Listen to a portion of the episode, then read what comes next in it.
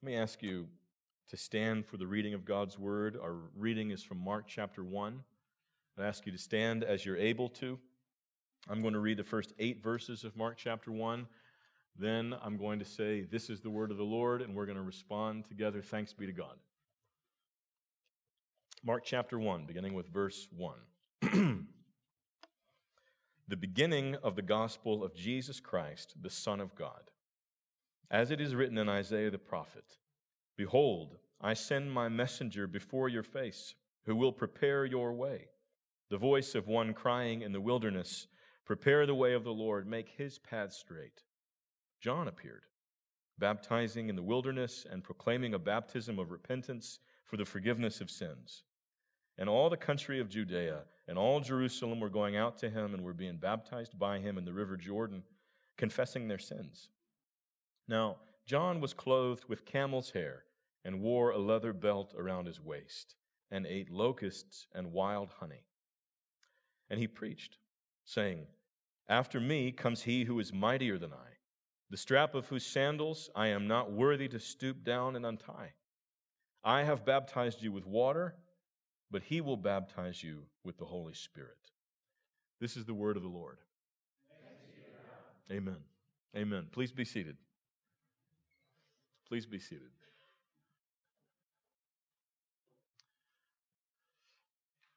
We have noted it several times during the service this morning, but we have come together here in order to know the Lord Jesus, to know Him.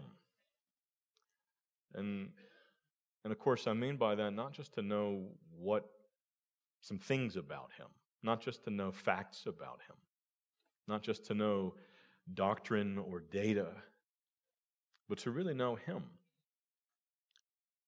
to know who He is, to know what He's like, to know what grieves Him, to know what brings Him joy, to know Him as a friend, and to have fellowship with Him in that way, to know Him as a brother, to trust Him as a Savior, to submit to Him as our Lord. And that really is, in, in one sense, what this is all about in the end why we would gather together like this on a Sunday morning, all sitting in these, these nice pews together, that we might know the Lord Jesus Christ and really know him. The Apostle Paul expresses his heart's desire about this in Philippians chapter 3. It's a well known text to many of you. Paul says, that I may know him and the power of his resurrection, and may share his sufferings, becoming like him in his death, that by any means possible I may attain the resurrection from the dead. In the context, you know, Paul has declared everything he has known up to that point to be worthless, less than worthless in comparison to knowing Christ, and even having fellowship with him in his suffering. Well, that's our purpose here every morning, and it is our purpose this morning. And having studied Paul's letter to the Galatians together in some detail over the last year and a half, we turn our attention to the Gospels this morning in order that we might know Christ, in order that we might know the good news of who He is and what He has done and what He is doing even now. And specifically, we turn our attention to the Gospel of Mark, this text that I just read to you. Uh, and I have been looking forward to this. Mark begins his Gospel by saying plainly the beginning of the Gospel of Jesus Christ, the Son of God what Mark is going to express to us, what he has recorded here, what the Holy Spirit has given to him to put on these pages and has preserved for the years for us, is the, the good news about our Lord Jesus Christ. It is the good news of, of God who came to be our Savior and our King in the flesh. It is the good news that the Lord Jesus himself preached while he walked on the earth, and it is the good news of which he himself is the content. He is the good news that he came and walked on the earth and died on the cross for sinners. Now, some of you all know a little bit about the Gospel of Mark. You maybe have heard sermons preached from various portions of it before, or the whole thing. You've uh, maybe been to Sunday school classes, you've read books about it. You know that uh, in human terms, a man named John Mark is thought to have penned this gospel account, probably under the tutelage and instruction of the Apostle Peter. We, of course, know this to be the very Word of God, inspired by the Spirit Himself. And as we receive these words, we receive them not just as a historical document, but we receive this as the inspired word of our Lord, instruction, truth from the very mouth of God to us. Some of you are probably aware that Mark is the shortest of the Gospels, uh, 16 chapters. Some of them are long, uh, but still, word for word, Mark is the shortest of the Gospels. Mark is known for its brevity uh, Mark, like, like much of the scriptures, but Mark especially, there's this, a certain economy of words. A whole lot is said in just a few words. And a whole lot is said quickly. The Gospel of Mark is known for its sort of breathlessness, the quality of things moving very rapidly. Um, the word immediately is repeated often. And if you look, there, the majority of the sentences in the Gospel of Mark in the English translation begin with the word and. Even if you look at chapter 1 here and look at those verses numbered uh, in your Bible, you can see that most of them begin with the word and. Because Mark is moving rapidly through the narration. This happened, and then this happened, and then this happened. And it is, there is sort of a breathless quality about it. Mark is sometimes referred to as the, the gospel of action. Relatively speaking, uh, there, there is not there's an absence of sermons and extended teaching from the Lord Jesus, again, relative to the other Gospels. The Lord Jesus teaches, but his instruction in Mark is framed as explanation of the action that is happening.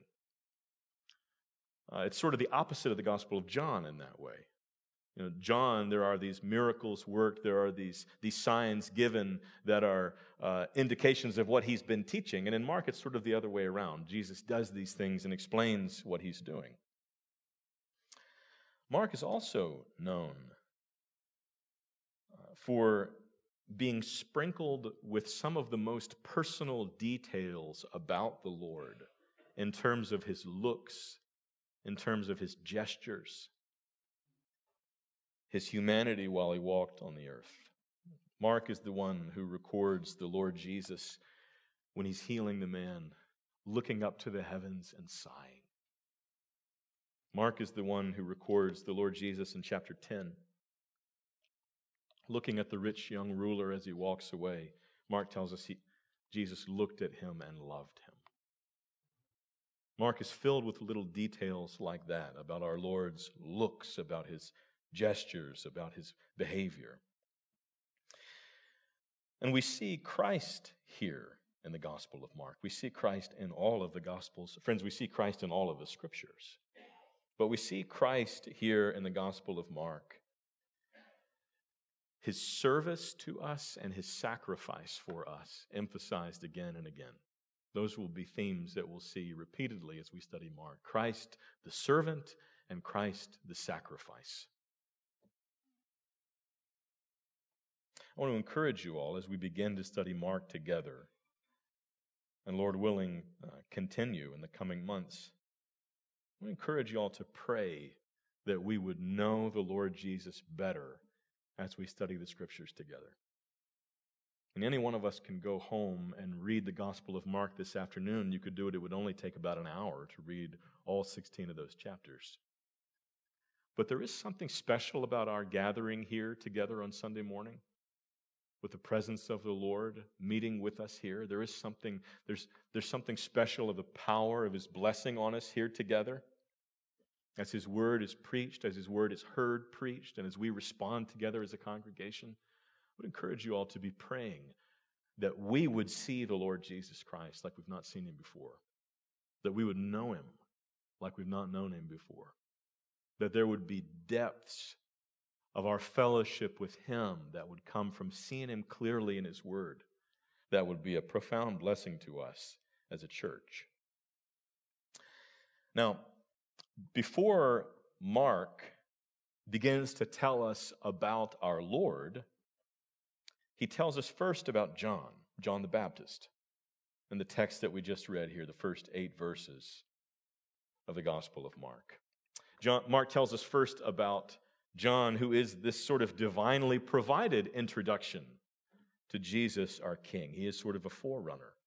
In verses 2 and 3, Mark references two Old Testament passages. They're sort of lumped together under the reference to Isaiah, but it's from Malachi 3 and Isaiah 40.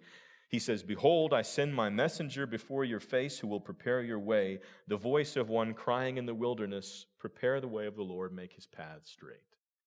Now, these Old Testament prophecies that Mark is referring to are part of really a, a long running prophecy foretelling the coming of the king that begins all the way back in Genesis chapter 3. When our first parents fell in sin and rebellion against God, and God promised that He would send a descendant that was going to make things right.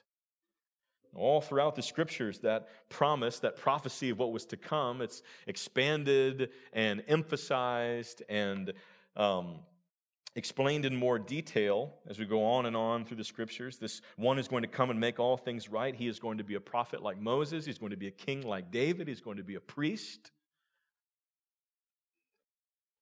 And when he comes, he's going to be preceded by a herald. You remember what a herald is? Uh, not like your Uncle Harold, but a herald, somebody who, who announces the coming of a king. You think about, you know, uh, movies or books where the, you know, King so and so in medieval periods is coming into the into the city, and somebody comes in advance with a trumpet, you know, and, and he's, you know, wearing whatever some royal garb, and he shouts out, you know, the king is coming, you know, prepare the way of the king. That's what a herald is, somebody who's announcing his coming. And the scriptures are clear in various places, these two referenced here that Mark pulls out of Malachi and Isaiah the Lord's king, the Savior of the world, when he comes, he will be preceded by a herald. There will be someone who announces his coming. And then in verses 4 through 8, we see the fulfillment of that prophecy. It's John. And in the context, I think there is, there is something, uh, something surprising about verse 4. John appeared. You know, the great, the King of Kings is coming, the Lord of Lords, the one who is exalted above the heavens and the earth, the Savior is coming, the one who'll sit on David's throne forever. His herald before him is going to come. John appears. In the wilderness, camel's hair, leather belt around his waist, eating locusts and wild honey, baptizing people and proclaiming a baptism for the forgiveness of sins. It's something surprising that it's John who would be the herald. He's not what you would expect, not what they were expecting. But it does make sense, doesn't it? The king was not what they were expecting. I mean, they were expecting glory and power to be seen with the eye. And that is not the kind of king that they received, is it? The Lord Jesus came in humility, riding on a donkey. He was born in a manger. He came as a servant and a sacrifice. Again, the themes that Mark is going to emphasize again and again. And the herald fits the Lord. The herald is in royal garb in that way. He comes clothed in humility. He comes clothed in service. He's out in the wilderness proclaiming, Prepare the way of the Lord. John is very clearly the Lord's chosen servant, and, and Jesus makes that crystal clear in John chapter 5. Jesus refers to John the Baptist as a bright light among them for a little while. In Matthew chapter 11, that same chapter we read from earlier, Jesus says that there is no one greater born of woman than John the Baptist. In this specific moment here, John is this servant called out. He is a voice calling, preparing the way of the Lord who's coming. Now, there is a sense in which we have that in common with him as a church, do we not? As the church in our time. Our Lord has come. But he's going to come again, isn't he? He has come, He died for our sins, rose from the dead, and ascended into heaven. And as I said earlier, He waits for the day when He's to come in power.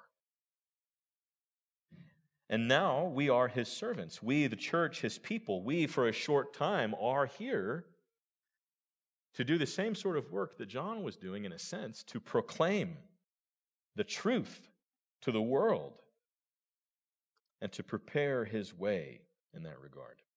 And for that reason, John is instructive for us. His earthly ministry is something of a model for us as we live our lives in this age as a church, as the church of Jesus Christ.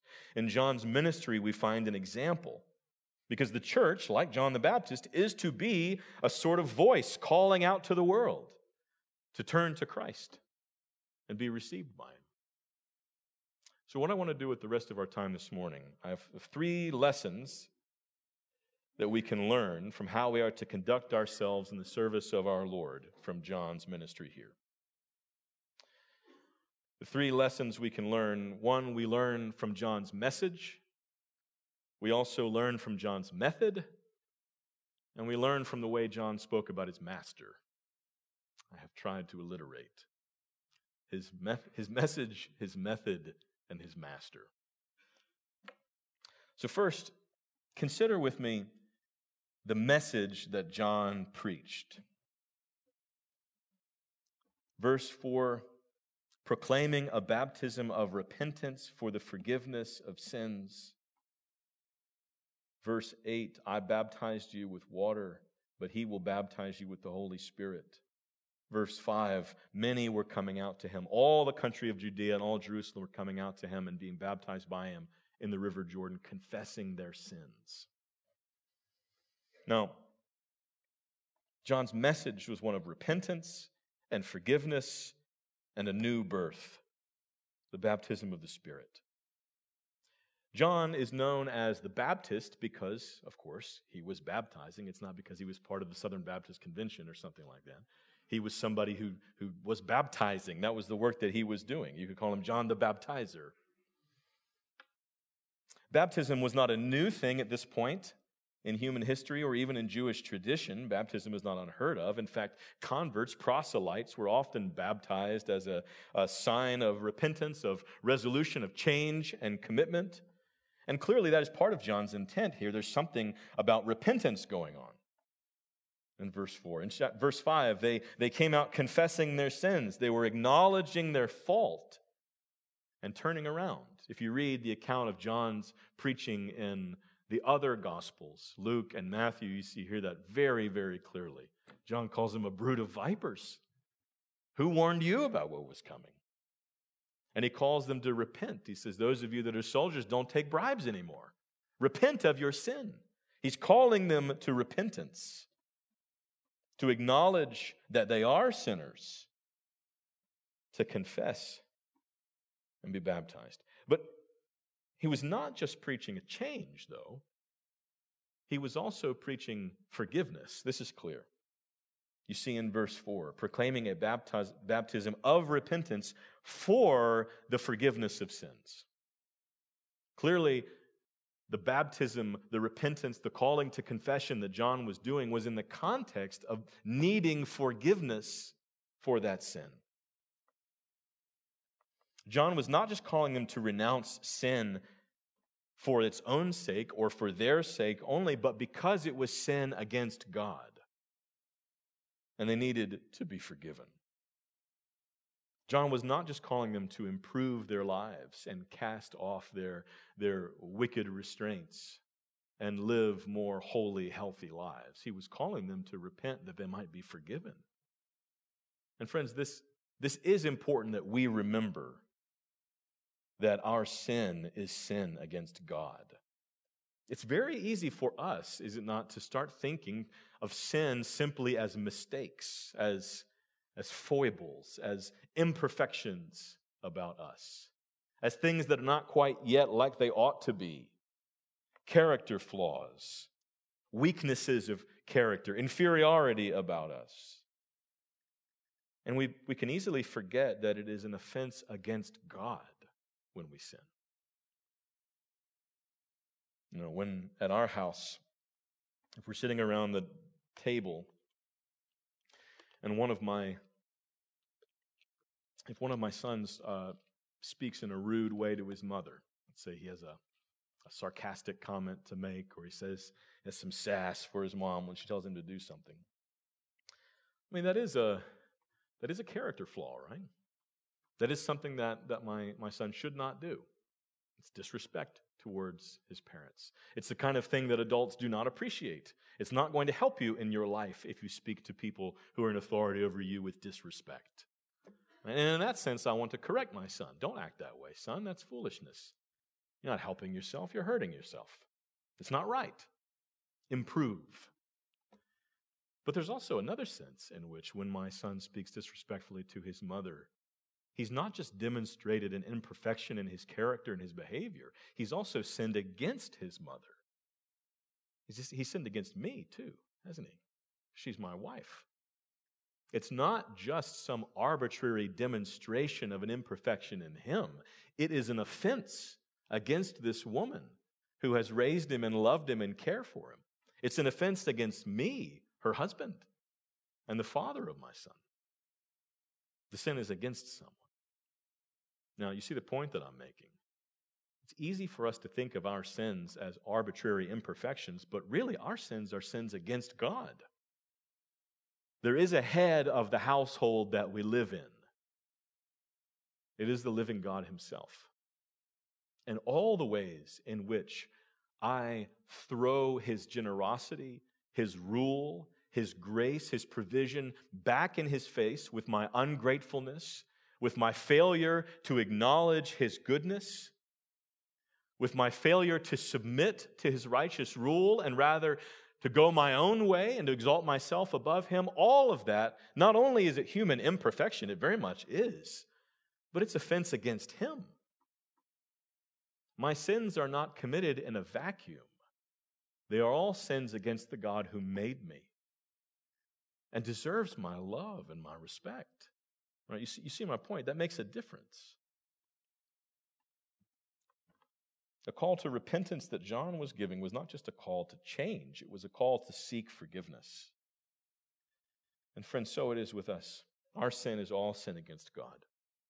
All of our sins against each other are ultimately sins against Him. That's what Psalm 51 says, isn't it?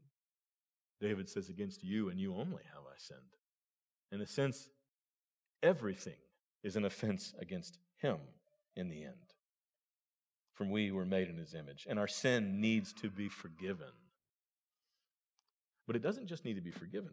Not only does it need to be confessed, not only does it need to be forgiven, we actually need to be made new.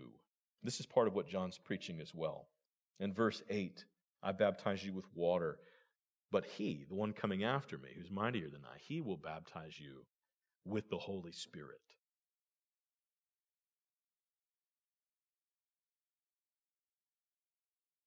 It's not enough to confess. It's not enough to be forgiven for the past. We actually have to be made new. We have to actually have the very Spirit of God do a work in our hearts to make us someone different than we were before. We cannot function in religious ways from a distance and do things to make ourselves acceptable to God. God actually has to reach down and do a work in our hearts to make us new. We have to be baptized in the Holy Spirit, not just water, not just tears of repentance, not even just claiming forgiveness. We have to be indwelled by the very Spirit of God. This is part of what John was preaching. It'd be made very clear as Christ goes on and as the rest of the New Testament unfolds it. But Part of the gospel is that God Himself will put His Spirit in you, He will come to dwell with you. Friends, it's important that we believe that. It's important that we believe in the reality of the new birth. That when someone confesses their sins and turns to God for forgiveness and grace, that God actually does a work in their hearts it's not just a technical status that we gain before Him, but He actually works in you and makes you someone different than you were before. The fruit of that comes in shades over time. Progressively, we're sanctified. But there really is a work of redemption and new birth that happens in the heart when someone believes. There's a difference between people apart from Christ and those who are in Christ. And the difference is this work of regeneration in the heart. Now, I, I point this out to you because it is very important that these three elements be in the gospel that we are preaching. That we be preaching the same message that John was preaching in that sense. We be preaching forgiveness, repentance, and the new birth.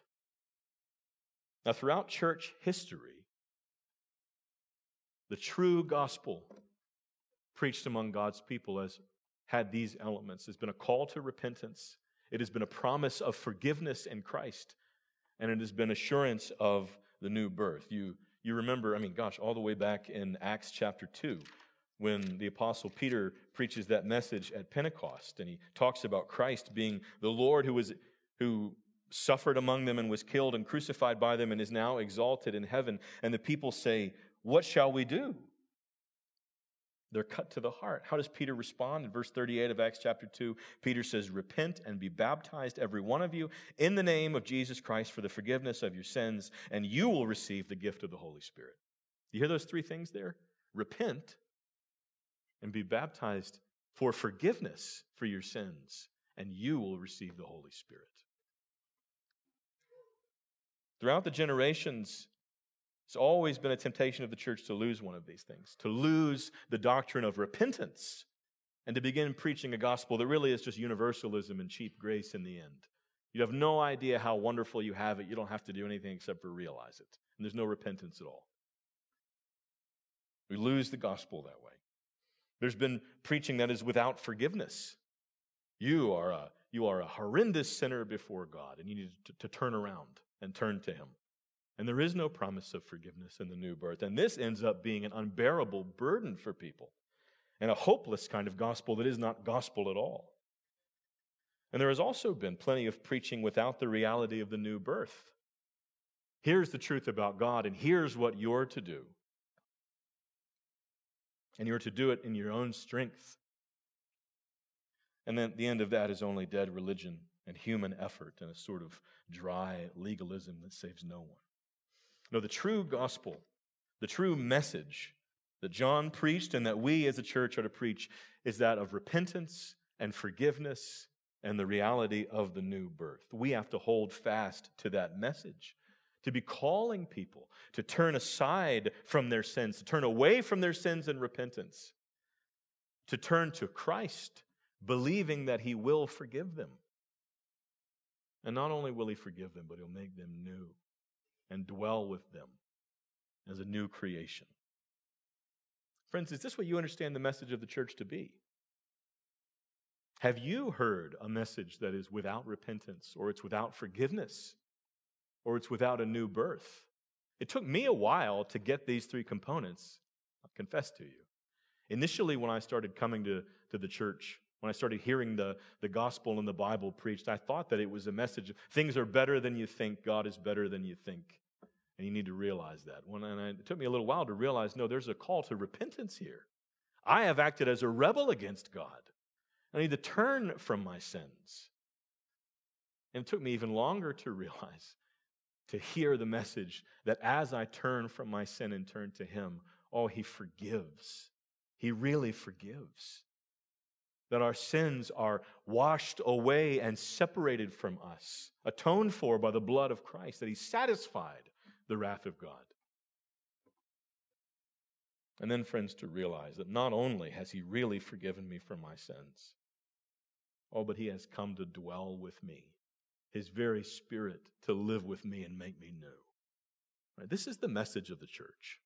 This is the message that we are to hold fast to and believe, and that we are to continue preaching year after year, generation after generation. This is what we're to be cr- crying out to the world from the wilderness. You have sinned against God and need to repent. Oh, but if you turn to Him, He'll forgive you. He will forgive all of your sins. And in fact, He will be in fellowship with you. He will put His own Spirit in you. And you will know the God whom you've rebelled against. Now, that is good news. We've got to be careful that we hold fast to it. The second thing that I want to point out to you, the second lesson we learned from John here is about his method, and I'll be, I'll be quicker here. Not only do we see John's message as an example for us, we also see his method. John carried out his work of preaching with just a plain and bold declaration of the truth to the world. The response to John's preaching here in Mark chapter 1 is stunning. Look at verse 5. All the country of Judea and all Jerusalem were going out to him and were being baptized by him in the river Jordan, confessing their sins. You've got to imagine the man is out in the wilderness. He's not in downtown Jerusalem. He's out in the countryside, arid desert region with whatever the you know Palestinian equivalent of tumbleweeds is and snakes. I don't know what was there, but not an appealing place to be. And he's pre- what is he preaching? He's preaching repentance, the need to, to be forgiven. He's calling people to confess, and they come out in droves to him. Huge crowds come out to him. They come a long way. They're not driving out, they're walking out. There's a huge variety of folks. My wife took the kids to the pool yesterday, and she asked me if I wanted to come. The, I was done preparing for the sermon yesterday afternoon. She said, "You want to come meet us at the pool?" And I thought, "Oh, the pool! It's going to be so hot, you know. All that it's going to be so sunny. I mean, I didn't want to go sit under an umbrella next to a pool because it would be an inconvenience to me. I did go, but people walked for miles to go hear John preach repentance and be baptized. Now, how did he do that? How did he accomplish that? And a huge variety of folks, too. I mean, it wasn't just, just one segment of society. There were rich people, there were poor people, there were educated, there were uneducated, there were soldiers, there were Pharisees that went out, religious leaders of the day. How did John do it? Well, he did it by preaching, preaching the message of repentance and forgiveness and the new birth. And that's all. The Gospels note his dress and his diet and his location. And they all make a point of the camel's hair and the leather belt. Uh, and if he's out in the wilderness and he's eating locusts and wild honey. And there is a sense in which that's, that's, that's an indication, it's pointing to the fact that he is sort of an Elijah come again. He does have shades of the prophet Elijah from the Old Testament. But I think it's, it's really it's notable not just what John is doing here, but what he's not doing when the gospel writers tell, tell us that he was wearing camel's hair and a leather belt and eating locusts and honey. He is not in the midst of things. Like I said, he's not in downtown Jerusalem where everybody is. He does not have great curb appeal out in the wilderness. They had to come to him. And he's not dressed up in fine, appealing garb. He's not dressed up in the, the fineries of the day. Jesus makes it very clear later on. He didn't come to you in soft clothing. He comes in rough clothing. It's, it's functional desert clothing. It's practical clothing for being out in the wilderness where he was. John is very much out of step with the world. He's making no effort to appeal to their taste. He's declaring the truth plainly to them, and he's not using gimmicks to make it appealing. And I think that's also a lesson for us in the way that we are to go about preaching this message this message of repentance and forgiveness and the new birth. There is a sense in which we are to be out of step with the world. We are to we are not to be guided by the taste of the world and our time. It's a very odd thing that someone would paint on the side of our building at some point last night bad taste. That's a strange thing to put up on the side of the building. If they don't like us, they surely would not have liked John the Baptist. They might have said the same thing about him. Good intentions, but boy, bad taste. Locust? Wild honey. You've you seen the way that guy's dressed? John was making no attempt to appeal to their worldly sensibilities and make the message palatable in a human sense to them. He was just preaching to them. And they accused him of having bad taste, I'm sure. We are in good company in that regard. We are to not be guided by the world. We are to be separate from the world in that way. It is tempting sometimes, friends, to think, oh, if only we could get up in the middle of the action, be in the middle of the conversation, and give the gospel a, a hearing in that way. But there's a danger in that. There's a danger in us taking our cues, the church taking our cues from the politics of the world, from the social causes of the world. We are to be different, wholly different, and set apart. There's also a danger that we will be tempted to declare this truth with the, the help of gimmicks. We will adorn it with things that are palatable to the world to, to make people not realize what it is they're swallowing. You know, the way you stick a pill in a, a piece of bacon or something for your dog. Sometimes our evangelism takes that very un, unfortunate kind of method, doesn't it? We want to adopt the style of the world. We want to, we want to look and sound and dress just like the world. We want our music to be like theirs. They, they don't like listening to preaching, they like videos. Well, we'll have videos then. They don't like coming to places, they like going online. Well, we'll have our services online. You just log in. It's tempting to take our cues from the world rather than to preach the unadorned truth. We treat the world far too often, friends. I think the church treats the world like a popular girl that we're trying to impress, who isn't really that interested in us.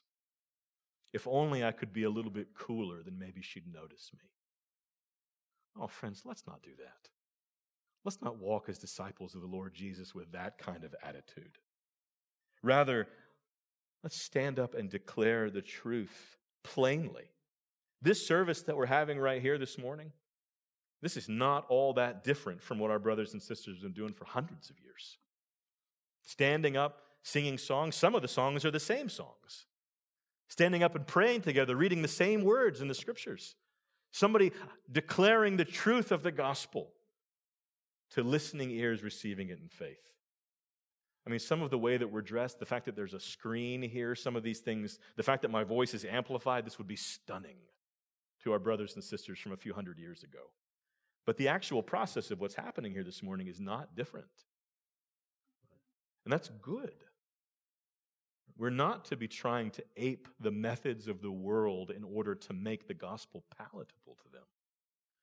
Trying to sneak in the gospel. We're to be preaching it clearly. We're not to be putting up unnecessary obstacles. But, friends, neither are we trying to impress the world with her own values. You remember the early church did not pray for new innovative, te- innovative techniques, they prayed for boldness. And I think we, likewise, should not be praying for new innovative techniques, but rather boldness. Now, the last point that I want to make to you here we have a lesson to learn from John in what he preached, his message. We have a lesson to learn from John in his method his separation from the world and his forsaking all worldly gimmicks in his preaching. We also have a lesson to learn from John about his master and the way that he spoke about Christ and exalted him. Look at verse 7. He preached, saying, After me comes he who is mightier than I, the strap of whose sandals I am not worthy to stoop down and untie. I have baptized you with water, but he will baptize you with the Holy Spirit. John spoke about the Lord Jesus and he elevated him. John talked to the crowds about the one who was coming. After me comes one who is mightier than I. And the strap of his sandals, his shoelaces, I'm not worthy to stoop down and untie them. John preached to them about Christ. He gave him glory. And in, in, in the other Gospels, it, it, is, it is even more clear. And, and some of what John says is so beautiful. I do want to read it to you. In John chapter 1, beginning with verse 31, this is the Gospel of John, chapter 1, verse 31. Paul says, I mean, John says, I myself did not know him. This is the Lord Jesus, but for this purpose I came baptizing with water, that he might be revealed to Israel. This is why I'm here, is to reveal him. It's not about me and what I'm saying, it's about him and what he is doing. In John chapter 3, He says this, starting with verse 27. John answered, this is when they're, they're, they're saying, John, aren't you jealous? He's baptizing more people than you're baptizing. And John says, A person can't receive even one thing unless it's given him from heaven. You yourself bear me witness. I said, I am not the Christ, but I have been sent before him. The one who has the bride is the bridegroom. The friend of the bridegroom who stands and hears him rejoices greatly at the bridegroom's voice. Therefore, this joy of mine is now complete. He must increase, but I must decrease. Right? You hear the way that John talks about Jesus? Listen, the one that's coming, the one that's that one over there, he is the bridegroom. I'm a friend of the bridegroom. I'm not jealous that he's come. I rejoice in his coming. This is what, this is what my life is about him being exalted. And I'm happy to decrease that he might increase. There's something of John's relationship with his master that we as a church should learn from. That we should be lifting up the Lord Jesus and exalting him in our own lives and together as a church in our gathering now. We are to be a people that, that point past ourselves to him in all things. Listen, friends, when was the last time you spoke to somebody about Jesus? I don't mean about the church. I don't mean about the Bible and Bible reading. I don't mean about prayer, but I mean about Jesus Christ Himself. When was the last time in a conversation with someone you turned their attention to the person of Jesus Christ and spoke about Him and His glory and His beauty and His wisdom? How often do you speak of Christ the way that John spoke here? How often do you turn your own attention to him? Again, I'm not just talking about the things of the church and the things of religion and the things of the Christian life, but Christ himself. I, I talk about spiritual things all the time with people. That's part of a, maybe a vocational hazard, you might say.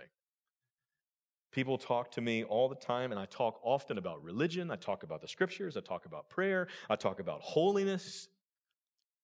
I talk about obedience to the word of God. But I confess to you, as I've been thinking this week about it, I do not, I do not talk about Jesus enough. I talk about his things a lot, his ways a lot.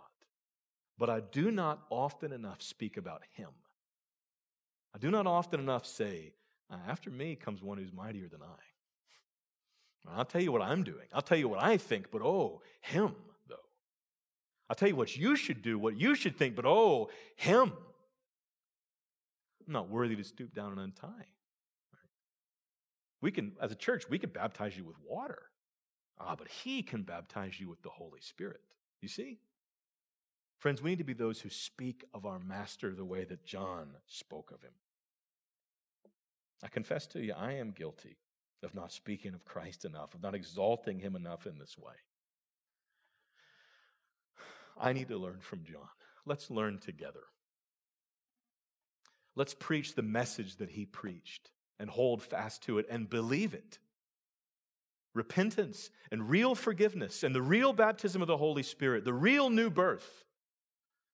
Let's do so in the manner, the method that we see with John, not trusting in the things of the world, not caring about what the world's tastes are like, but with a plain and bold declaration of the truth, trusting in the power of the gospel.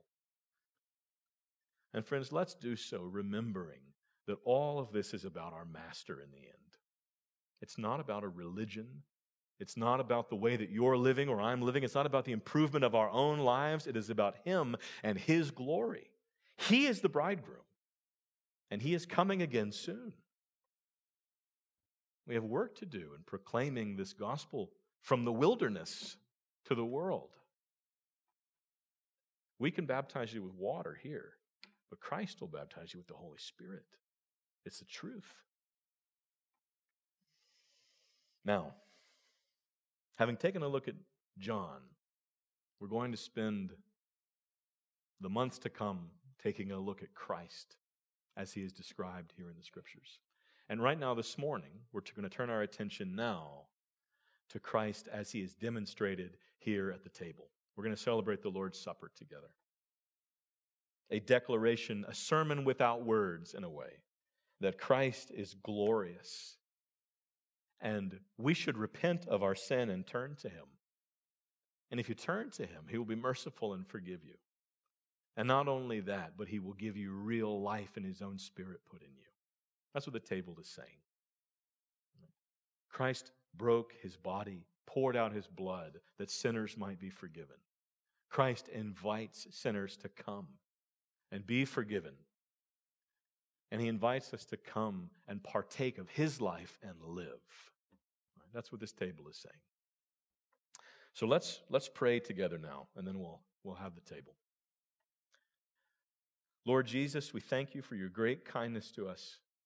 We thank you for the mercy that you've shown us as a church. We thank you for loving your bride for all these generations. And we pray, O oh Lord, that you would help us now to receive these good gifts with faith. We ask this, Christ, in your name. Amen. Amen.